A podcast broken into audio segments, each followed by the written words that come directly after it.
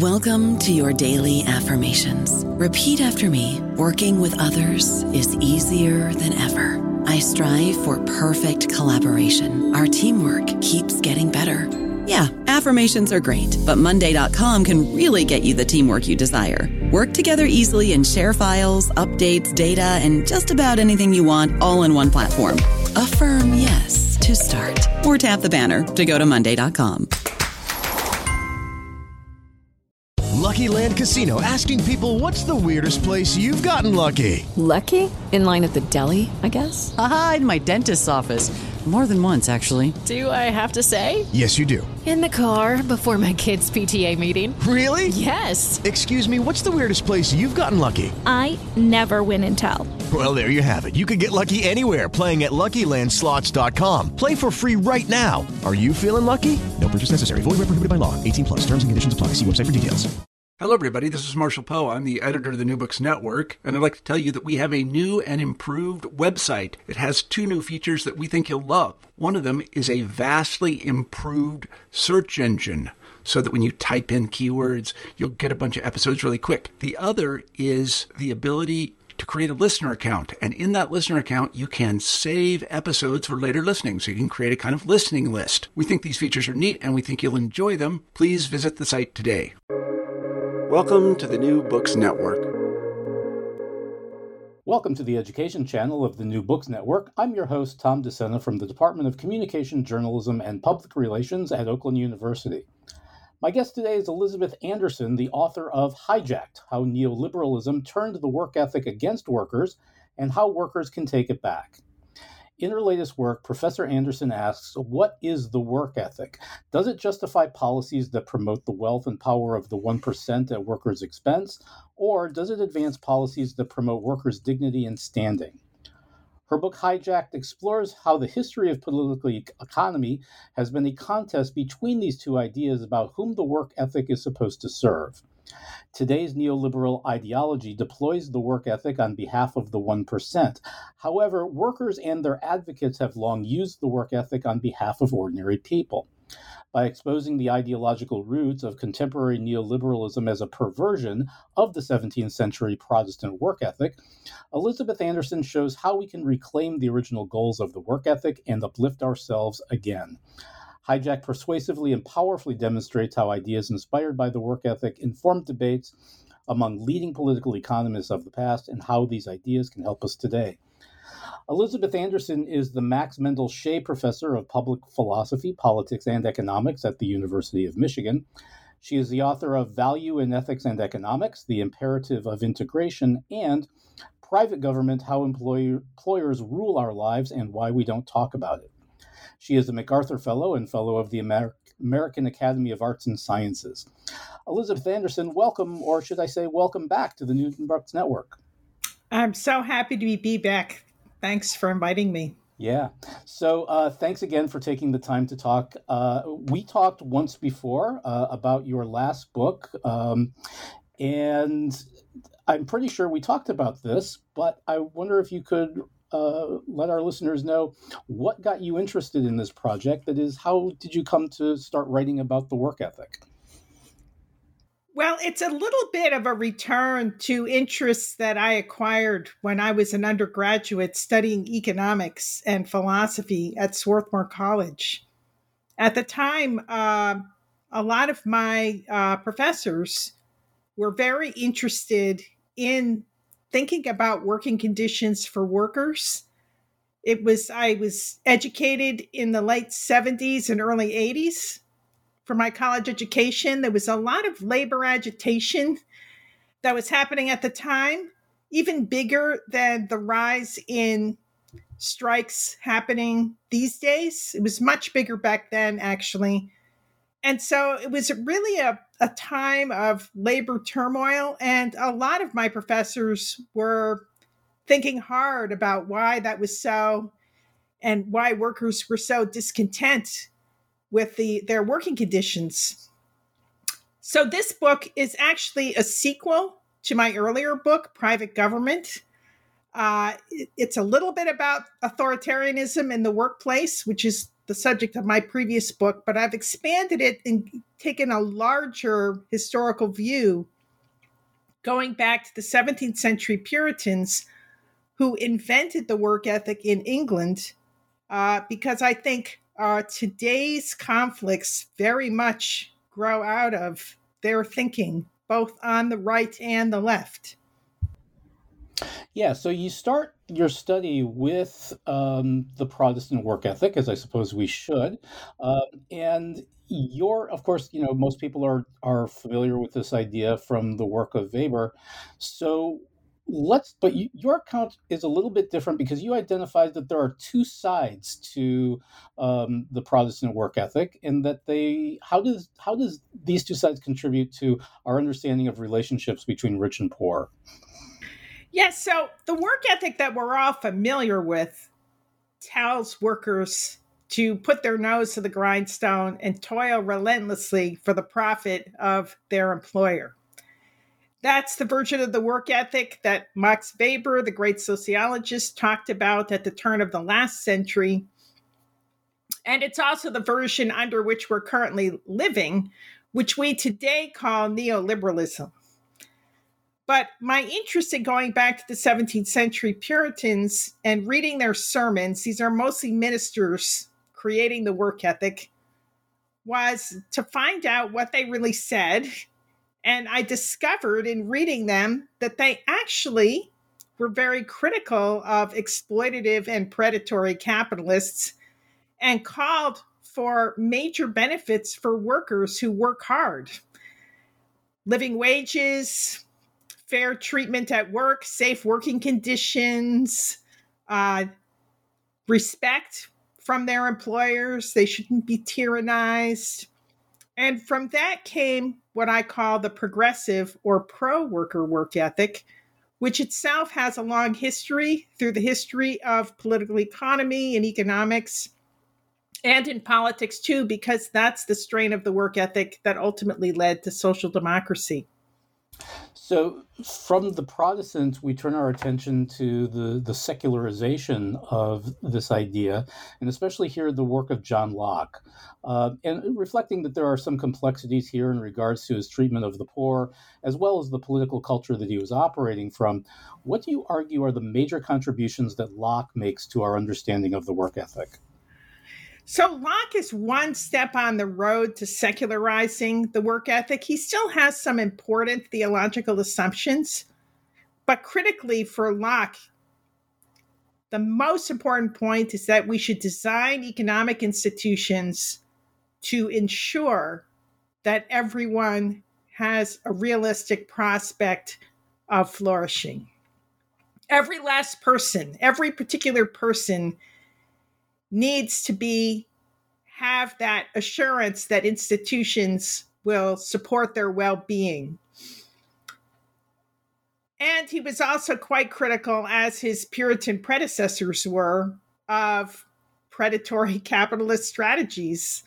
Uh, and when he was a colonial administrator, uh, late, very late in his career, under William and Mary, uh, he actually attempted to, for practical purposes, dismantle the system of slavery and indentured servitude and emancipate the workers who were going over to the state colony of Virginia by ensuring that each of them would get a plot of land to farm rather than have to labor on a big plantation owned by a very wealthy person.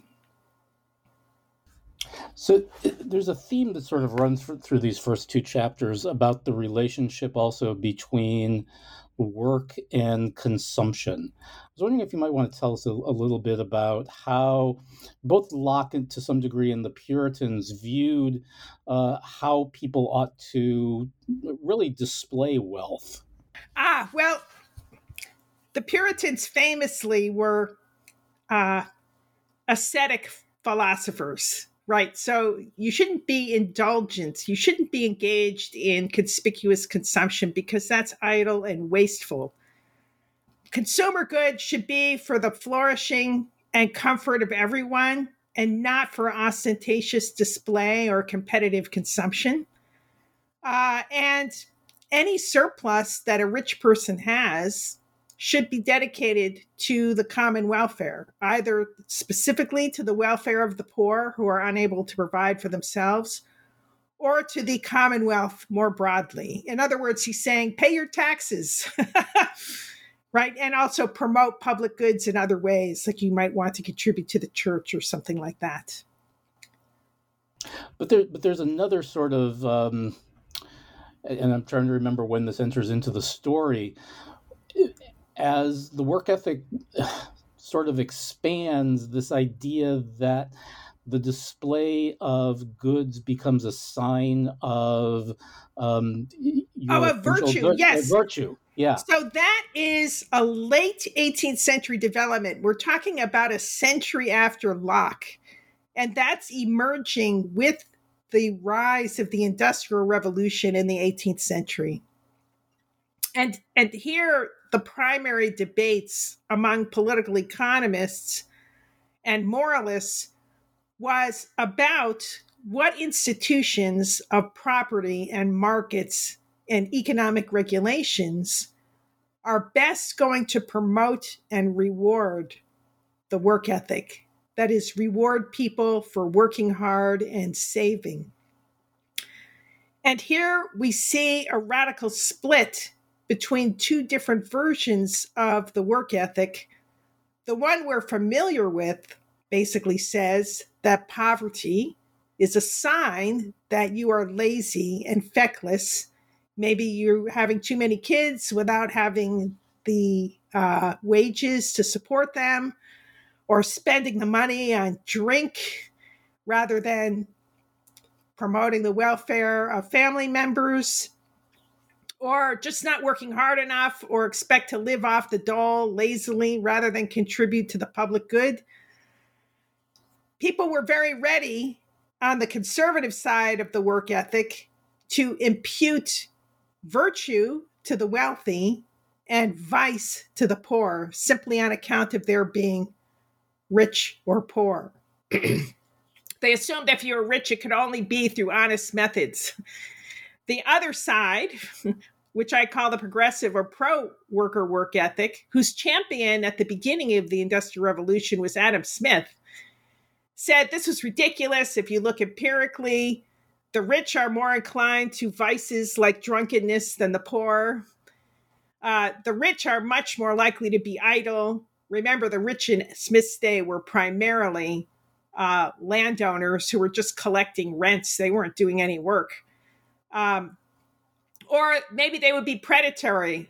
Smith was very critical of the manufacturers at the time who were lobbying the government to impose tariffs in other words, to protect their monopolies, and then they could extract monopoly profits from consumers. And Smith condemned that. So his view is there's practically an inverse relationship between how hard people are working and how much money uh, they get. it was really the peasants who were the hardest workers, but who were also the poorest. Yeah, so chapters three and four, you you turn our attention to how conservatives, and here we're talking about folks like Jeremy Bentham and Malthus and Whately, hijacked the idea of the work ethic and, and basically constructed an ideology from that hijacking. And you summarize some of this material in, in the in one of these chapters, and I'd like if you would to read here um, the first full paragraph on page one thirty. The conservative work ethic is not simply a set of doctrines. It embodies an extremely harsh set of attitudes toward the working poor, a nearly insurmountable suspicion of their claims of need and lack of opportunity to satisfy needs without assistance, contempt for their suffering and readiness to blame them for it, resentment of and desire to limit any pleasures or assistance they might enjoy, blindness to their virtues and merits, fear of their independent agency, an obsessive desire to control them for one's own profit, and a disposition to impose responsibilities on them made in obstinate disregard for their physical abilities and opportunities and for the costs they must bear in carrying them out. Such callous and imperious attitudes drive people to select and interpret evidence in ways that rationalize and reinforce them. The conservative work ethic, regarded as a set of doctrines, is the product of such self justifying processes. So I think that's a, a, a beautifully uh, rendered uh, version of a very ugly idea. Um, and I was wondering if we might unpack it for a minute because this had some very real consequences and continues to have some very real consequences for our understanding of, of not just the work ethic, but uh, the lives of the people who we live with. Um, what kinds of things sort of came out of these attitudes that you described so eloquently here? Well, as I explain in my book, it had very profound impacts on English welfare policy in the 18th and 19th centuries. Because of this profound suspicion of the very poor, uh, in England, in, around the, in the 1830s, there were huge debates about growing welfare rolls and how to cut them back and they passed a welfare reform that banned so called outdoor relief.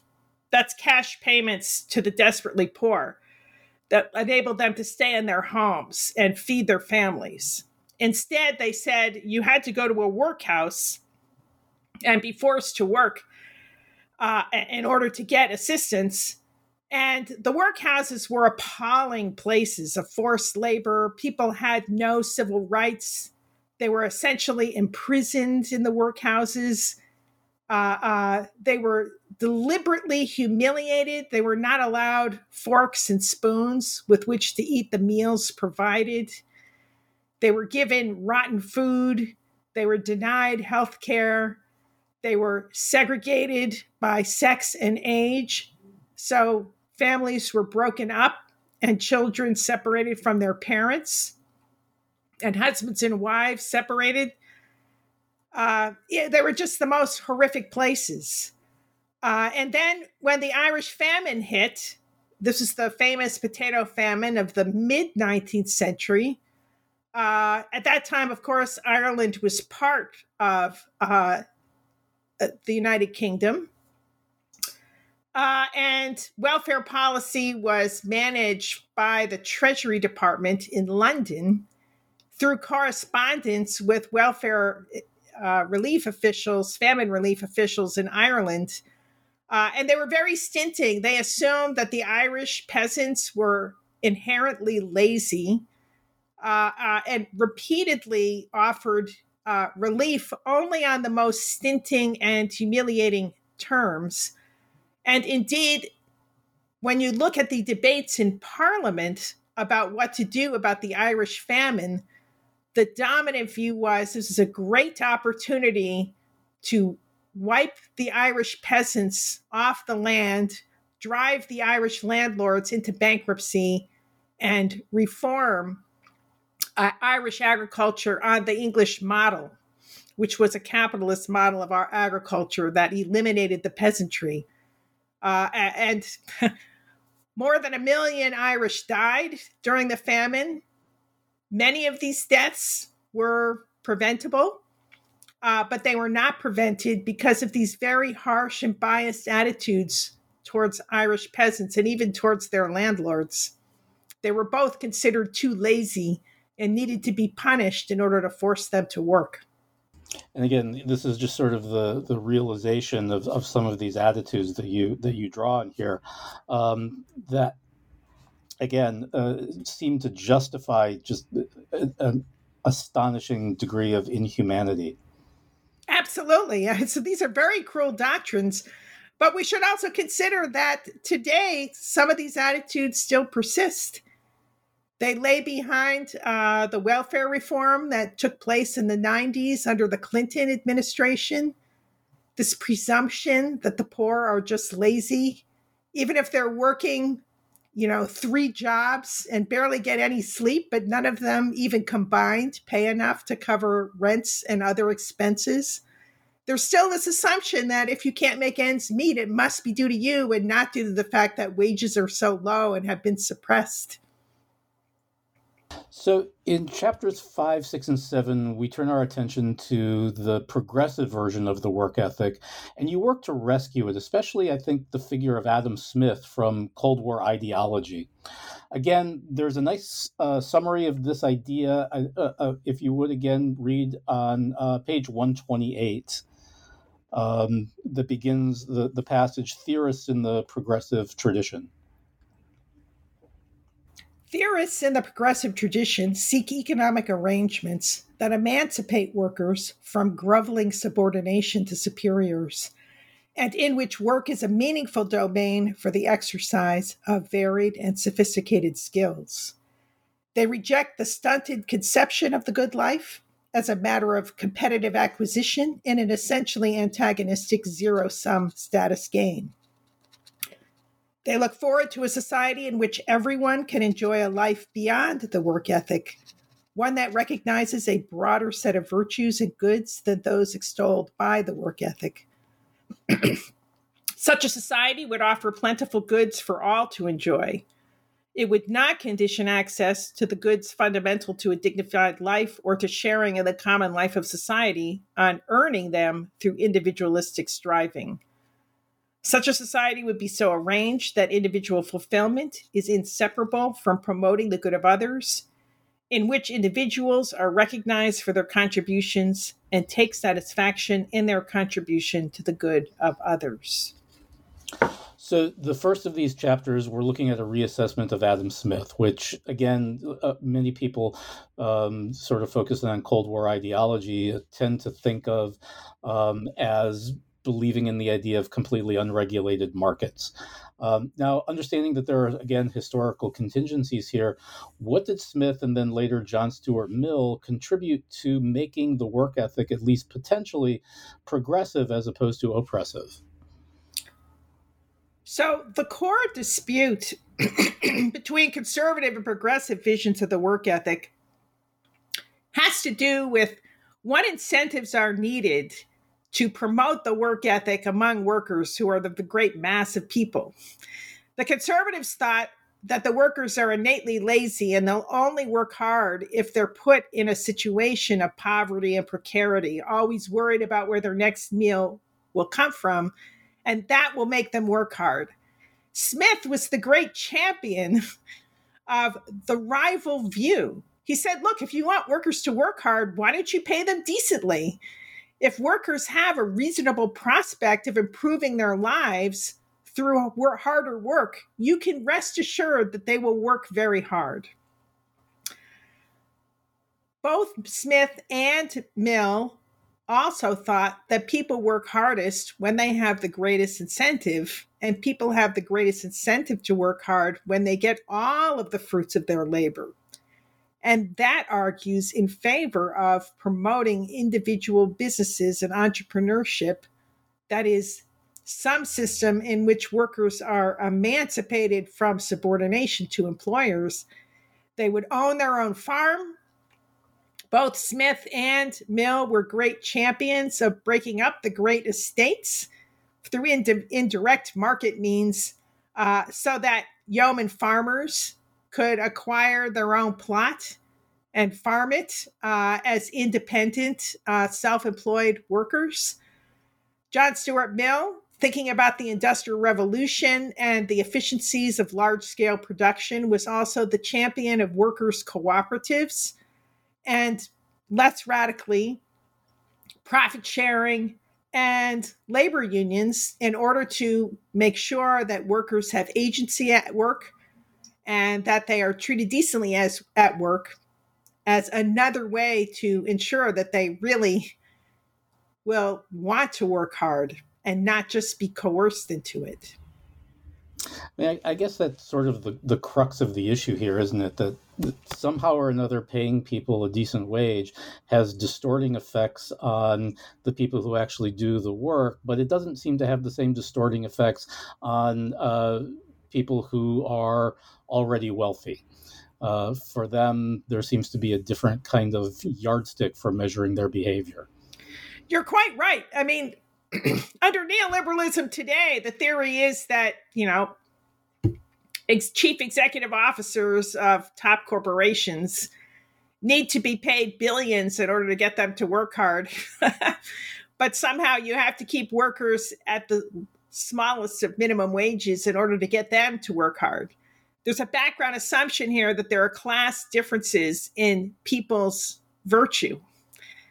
And Smith and Mill and other progressives thought this was preposterous that everyone basically has the same underlying incentives that is that that if you give them the same incentives they'll respond the same way regardless of their class position.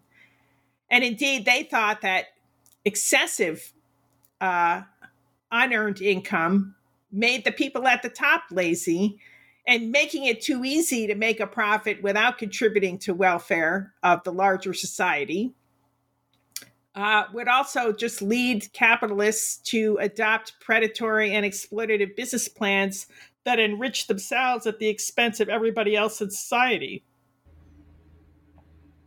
So, uh, one of the, um, and I'm, I'm not sure if this is even controversial necessarily, but maybe one of the less obvious claims in your book is that you situate Karl Marx as having more in common with Adam Smith than many Cold War ideologists would would want to recognize.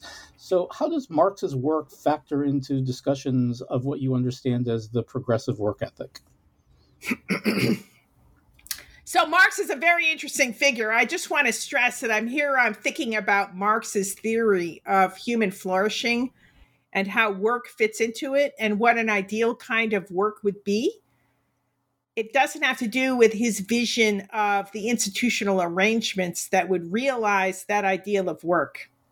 Uh, that then he's very sharply distinguished from people like John Stuart Mill and Adam Smith and other progressives. But they're all on the same page in terms of how the drudgery and the lack of safety and the indignity and poor wages of uh, industrial a revolution workers in the first half of the industrial revolution was just awful for them unjust oppressive you didn't have to uh, strip workers of their property and put them in such a state of desperate precarity to get them to work hard. They all agreed on that. And they also agreed that the kind of work that was created by the industrial revolution where you would have somebody who, for their entire lives, their entire working lives, would be confined to some simple mechanical operation, say, fitting the head of a pin on a pin endlessly, as Smith observed in uh, The Wealth of Nations in his study of the famous pin factory in the Industrial Revolution, or later on with Marx looking at uh, more mechanized kinds of work very repetitive, dangerous, uh, very low wage, and stultifying. Just think about your life if you just make the same motion over and over again. Ultimately, of course, in the 20th century, all that got automated. But in the 19th century, these repetitive motions were performed by human beings is stultifying and awful. Marx Smith Mill, they all wanted workers to be able to exercise real talents at work, not be reduced to unskilled drudges. They wanted that work to be fulfilling in its content and interest. And they wanted workers to be respected for the work they did and paid living wages for that. And on that, they're all on the same page. Yeah, and I think your discussion here about the the way that, as you say, the that um, industrial work like that could be stultifying is I mean, it's apropos. It has it has real effects on uh, people's lives when when they're compelled to do work like that as a as a regular part of their lives. Yes, and, and, and they're all on the on the same page on that point. That you know, if you're just engaged in tedious drudgery for the entire day, you're so exhausted when you get off work you don't have energy to do anything except maybe go out to the bar and and drink. so while the conservative work ethic advocates looked at the workers leaving the factory and going straight to the bars as a sign of their vice, uh, the progressives looked at this and said, "Well, yeah, I mean, what else are you going to do? You have to drown your sorrows." Yeah, you got to know right? yourself and, somehow. Yes. um, it, it, the other another part, piece to this, of course, and, and maybe this will get us into chapter eight, um, and this is sort of I take to be kind of a, a focal point of your argument. Um, what do you understand by the term social democracy, and how does it serve as the culmination here of the of the progressive work ethic? So, social democracy is a political philosophy uh, that emerged in the very late 19th century in Europe and was implemented first in Sweden and then in other Scandinavian countries and Germany, the Netherlands, basically the rich democracies of continental Europe, as opposed to the conservative work ethic, which we got from uh, Britain uh, and the United States implemented that for the most part with a somewhat uh, social democratic tinge, though, uh, in the New Deal.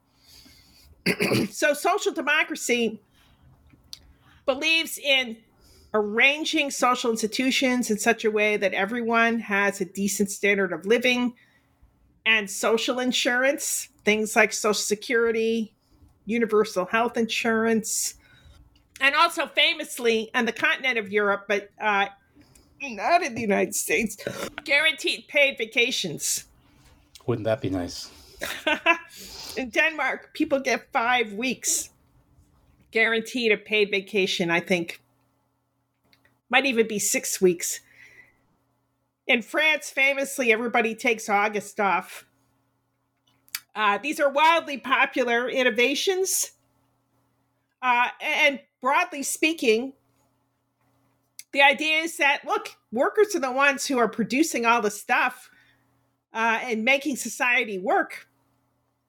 And so they should have a decent life and be able to participate in the society's broader cultural life and not just wake up, have to drag themselves to work, come back, feed their kids, and then uh, have to fall asleep only to work up, wake up the next day. They need their leisure so that they have a life to enjoy outside of work. I don't know about you, but I'm very busy and I don't have a lot of time to cook. That's why I subscribe to Factor. Eating better is easy with Factor's delicious, ready to eat meals. Every fresh, never frozen meal is chef crafted, dietitian approved, and ready to go in just two minutes. You'll have over 35 different options to choose from every week, including Calorie Smart, Protein Plus, and Keto. These are two minute meals. Factor meals are ready to eat and heat, so there's no prepping, cooking, or cleanup needed. They're flexible for your schedule. Get as much or as little as you need by choosing your meals every week. Factor is the perfect solution if you're looking for fast, premium options with no cooking required. Sign up and save. We've done the math, and this is important. Factor is less expensive than takeout, and every meal is dietitian approved to be nutritious and delicious. Head to factormeals.com slash NBN50 and use code NBN50 to get 50% off. That's code NBN50 at factormeals.com slash NBN50 to get 50% off. It, one of the other pieces to this, of course, and this is of particular interest to me, has to do with the role of labor unions in social democracy. And, and not just as sort of a counterweight to capitalist enterprises, but also as a mechanism through which people exercise um, their their voice and to participate in democratic institutions. Correct. So the vision of the progressive work ethic as embodied in social democracy always involves empowering workers at work. So you have two major innovations of social democracy, which we don't really have in the United States.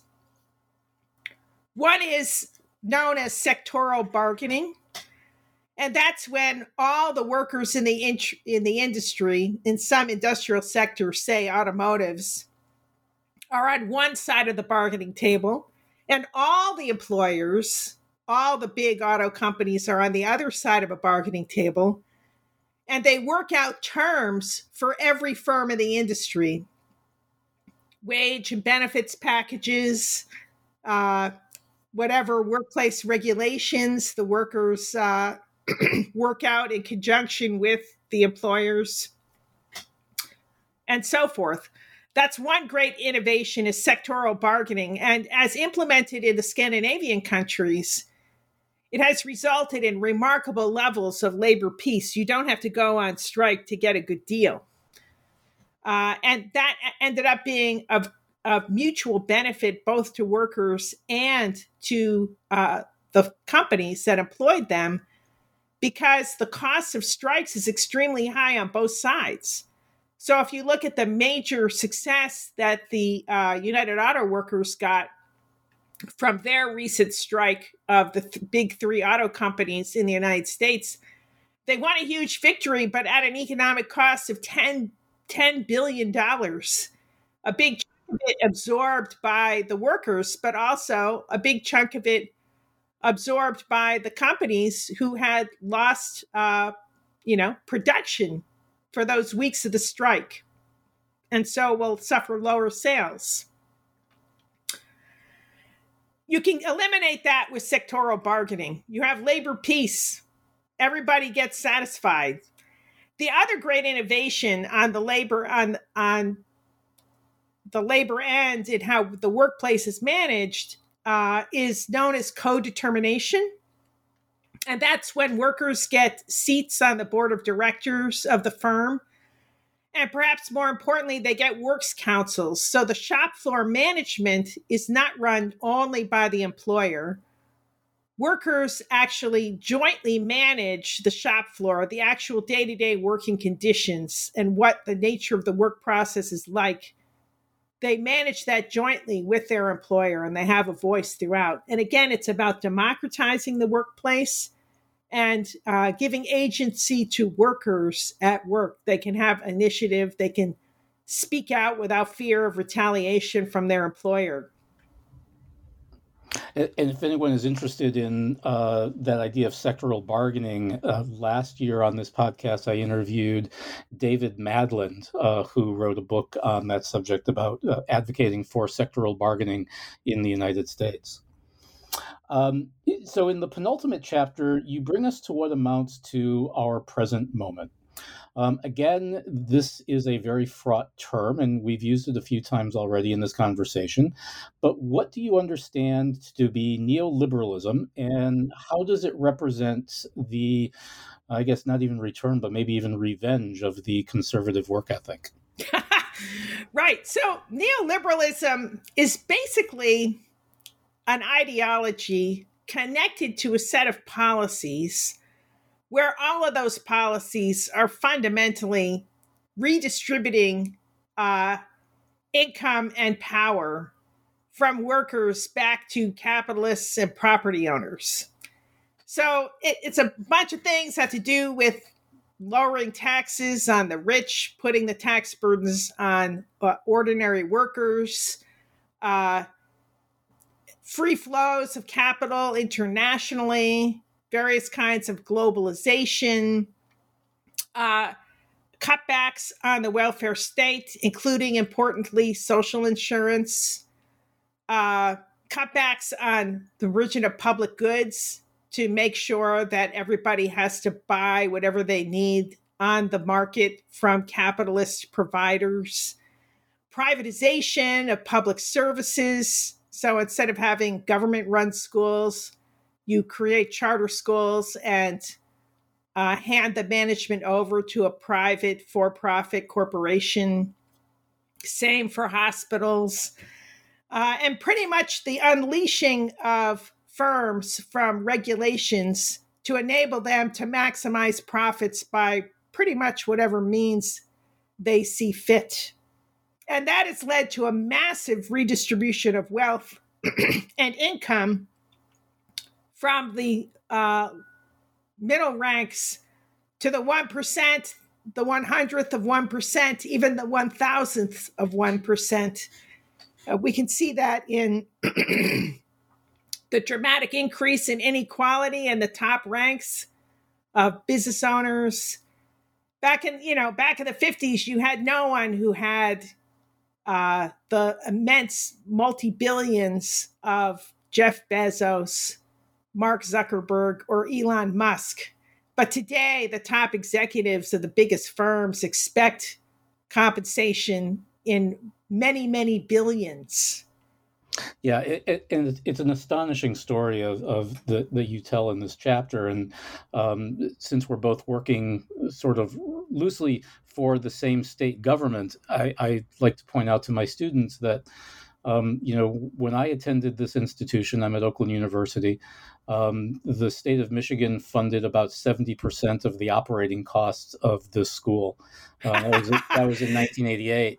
And then I sort of blitzed them with the idea, and today, uh, that those numbers are almost reversed, and the state funds right 30% of what it costs to operate this place. Well, even 30% is a lot. I think yeah, at yeah. University of Michigan, maybe they're around 11 or 12%. Yeah, it it's it keeps getting yeah it, it, just keeps getting eviscerated those numbers and, and basically we're just we're just transferring the um, we're just transferring the, the burden of, of getting an education onto the students and and, and not... that's really a primary source of student debt. Yeah, I mean it, it if for students uh, who attended uh, public university or college back in the day, certainly in the post-war era, they could emerge without any debt. Because even if you went to a top ranked school like University of California at Berkeley, uh, the, the state would pick up almost the entire cost. So you would emerge with a fantastic degree and essentially no debt. Yeah, it, it's an astonishing. Again, it's a it's an astonishing reversal of um, of where we're placing the burdens. We're really sort of putting it on those people who are least able to to shoulder it. Absolutely. And keep in mind that this is not the norm in uh, the social democratic countries. So in Germany, for instance, not only do they pay your entire tuition, they even provide 18 year olds a stipend so that they're not economically dependent on their parents for their living expenses. And the same is true in Sweden and some other social democracies gosh, I've got a 15 year old. Maybe we'll start looking at Sweden at the University of uh, Berlin. Um, so the, I think it's only available to citizens. oh, nuts. Oh well. Uh, so the the final chapter is really densely packed with arguments in favor of reviving uh, the progressive work ethic, and there is certainly a part of me right now, and and this is maybe a tease for our listeners that would like to get really really geeky and start talking about uh, replicators on the Starship Enterprise. Uh, but you argue for you argue that bringing back the progressive work ethic offers three key resources. Um, what are these, and and why do you think they're significant? One of the beautiful things about history is that well, there are actually two great things. One is to recognize the contingency of our current ways of thinking. That is that in the past people thought differently. So there's nothing inevitable about the way we think today. And hence, we can both study the past to see how much we might be locked into obsolete ideas that we inherited from thinkers in the past, but also as a source of new resources uh, alternative ideas and ideas for how to live and arrange institutions that might be very useful for us today. I focus first off, and this is the main uh, focus of my book, on offering a critical perspective on neoliberalism, which is really just a continuation or maybe even a revival of the conservative work ethic on steroids and show that going back to thinkers like Adam Smith, uh, uh, the Ricardian socialists, John Stuart Mill, his father James, uh, the founder of social democracy, Edward Bernstein, all of these people were drawing on the progressive work ethic and its ideals uh, to argue for an alternative that ultimately became social democracy. I also want to highlight how much an agenda for workers amounts to unfinished business in the United States. Of all the rich countries of the world, And the United States is a very wealthy country. We have really the raw steel for workers among our, you know, rich country peers. Uh, nobody gets guaranteed paid vacation that is guaranteed by law. We have to bargain with our employers.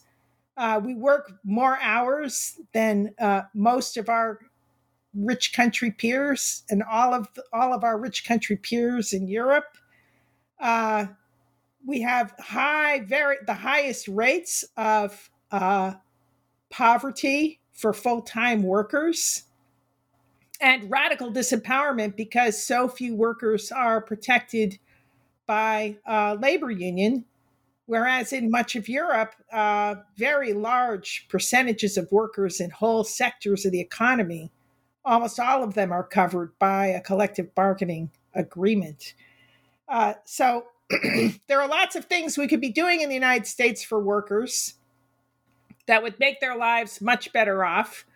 Uh, uh, and I think we should be doing those things. Other things too, like fully funding uh, social insurance. Uh, and finally, I think the work ethic can provide us a perspective for thinking about how to meet the challenges of the 21st century and I want to stress that now. A major challenge that we're facing is climate change, which is going to require massive uh, restructuring of our energy infrastructure, our transportation infrastructure, how we manufacture things like glass and steel. Uh, and that really is going to require an enormous amount of labor. Uh, in addition, we're going to have to adapt. We have to change our building codes to adapt to new climate uh, challenges and rebuild our housing and our and our buildings so they can withstand you know worse hurricanes and floods and so forth all of this is is, is going to require a lot of work uh, and that's one of the reasons why i'm skeptical of post-work theorists and the tech bros in Silicon Valley who think that automation is going to and artificial intelligence are going to wipe out all jobs. And uh, they're just going to put everyone on a small universal basic income uh, that is cash uh, uh, for nothing in return while the robots do everything and the billionaires essentially make all the money that there is. I think we actually need work, and that means that we should be honoring the people who are needed to do that work. Uh, and we should strive for a full employment economy so that no one is involuntarily unemployed. Uh, and, and, you know, rethink work so that it's more fulfilling for people because it can be and, and that's as we finish up today I, I, usually ask authors what they are working on next but there seems to me to be something sort of problematic about in a book about the work ethic to do that. And and you point to this in your um, in your preface that there's sort of a deep irony going on in um, your own feelings about work. Well yeah. So look i love my job and I think my job, by and large, fulfills the criteria for what a good job looks like. It's incredibly interesting work. I have variety at work, uh, uh, lots of different kinds of tasks. I have enormous amounts of autonomy. I'm nicely paid. I have my comforts, and I, I, you know, can have vacation time. Uh, but I'm also like so in a way absorbed in my work that I don't have the best work life balance. And and that's a reason why I think guaranteed vacations like in Europe would be a great thing for American workers. and if you have high wages, you don't have to worry about the lost wages. So I do think that there's a certain tendency of uh, workers to be self exploitative and to work too many hours. Uh, we need to put the brakes on that. I would probably profit from that. Uh, more brakes on myself. Um, in in Europe, they do that, uh, and I think that would be healthier. So I'm not going to say that the work ethic is uh, is the only thing that we should be looking after. And indeed, one of the interesting features of social democracy is that although it grew out of the progressive work ethic, it always looked forward to establishing institutions under which workers would have access to the goods of not working. the goods of leisure, the goods of participating in the common cultural life of society, things that were not reduced just to working hard and saving money. So I won't ask you what you're working on next, uh, but I will ask: Is there anything that uh, you would like to leave our listeners with that we didn't get a chance to talk about? Well, I, I do. Yeah. So uh, I will tell you a little bit about what I'm working on now, and that is um, I'm working on why it's so hard to establish a society of equals. Why is it so hard to get more equality in society?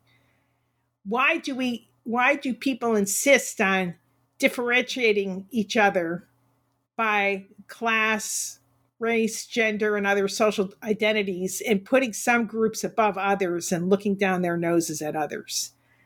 Uh, and I'm think that actually the conservative work ethic is an expression of that desire to think of one's own group as virtuous and other groups as vicious. Even though there's not great empirical evidence for the prejudices of the work ethic, uh, as, as Smith properly argued. Um, but there is that deep need that people want to get esteemed, and uh, respected. And what I argue is what makes it so hard to create a society of equals is that people think that the only way they can be properly respected is if other people are disrespected, other groups, other social groups.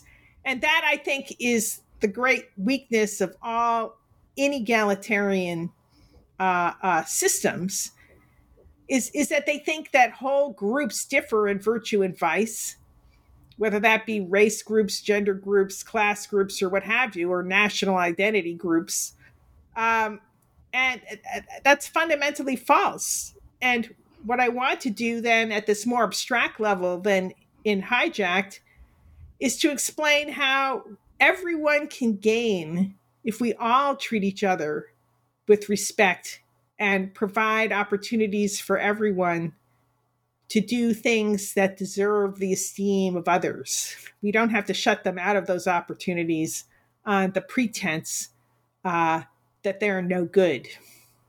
It, it, you know, it's interesting that you raise those issues because as I was reading the conclusion to Hijacked, um, for some reason, what popped into my head was the ongoing sort of debate among parents, especially over um, participation trophies. Uh, when kids get involved in in youth sports, right? The, everybody finishes the season, and and and there's this folks who decry the idea of of awarding the team that finished last and and I've always it, it seems to me in, in, this egalitarian argument that you're making, there's something going, there's something about that that that seems wrong to to to focus on that issue because I you know I, I run recreationally, and every run that I go to, I get a finisher's medal. And I, I know that I'm in no danger of actually ever winning one of these races. it's, it's, not going to happen. Um, but but I appreciate the I appreciate the reward. And the fact of the matter is that if I don't show up to that race, the race doesn't happen. Nobody can win um, unless everybody gets to participate. And, and that you need to reward the participation at some level or another. Yes, well, you know, the Puritans had a wonderful uh, metaphor for the division of labor when they argued uh, for the essential equality of all callings. That is, people they thought would be called by God to a particular occupation in the division of labor that fit their skills, their talents, and their preferences. But they argued that all occupations, all callings, were fundamentally equal. And the way they explained this is by comparing the division of labor to the mechanism of a clock with all the interlocking gears. And their argument was look, it doesn't matter whether you are a big gear or a small gear, it's all the gears working together that are collectively responsible for the ability of this mechanism to tell time. and similarly, it's everyone working together at their proper occupation in the division of labor that is causally responsible for the prosperity of society, for all the production needed to make sure that everyone flourishes. And that was a warning against the rich to not get on their high horses and think they're so superior to everyone else because the thing that makes them rich is the labor of everybody else in society. Well, and I think we would do well to remember that today about the division of labor. Yeah, absolutely. It's a lovely metaphor. Elizabeth Anderson, thank you again for taking the time to talk today. It's a pleasure. Yeah, it's been a real pleasure to talk with you. Once again, my guest today has been Elizabeth Anderson, the author of Hijacked How Neoliberalism Turned to the Work Ethic Against Workers and How Workers Can Take It Back from Cambridge University Press. My name is Tom DeSena, and you are listening to the New Books Network.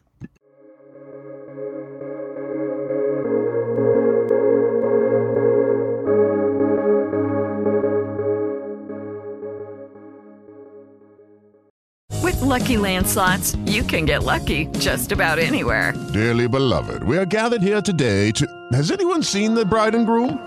Sorry, sorry, we're here. We were getting lucky in the limo and we lost track of time. No, Lucky Land Casino, with cash prizes that add up quicker than a guest registry.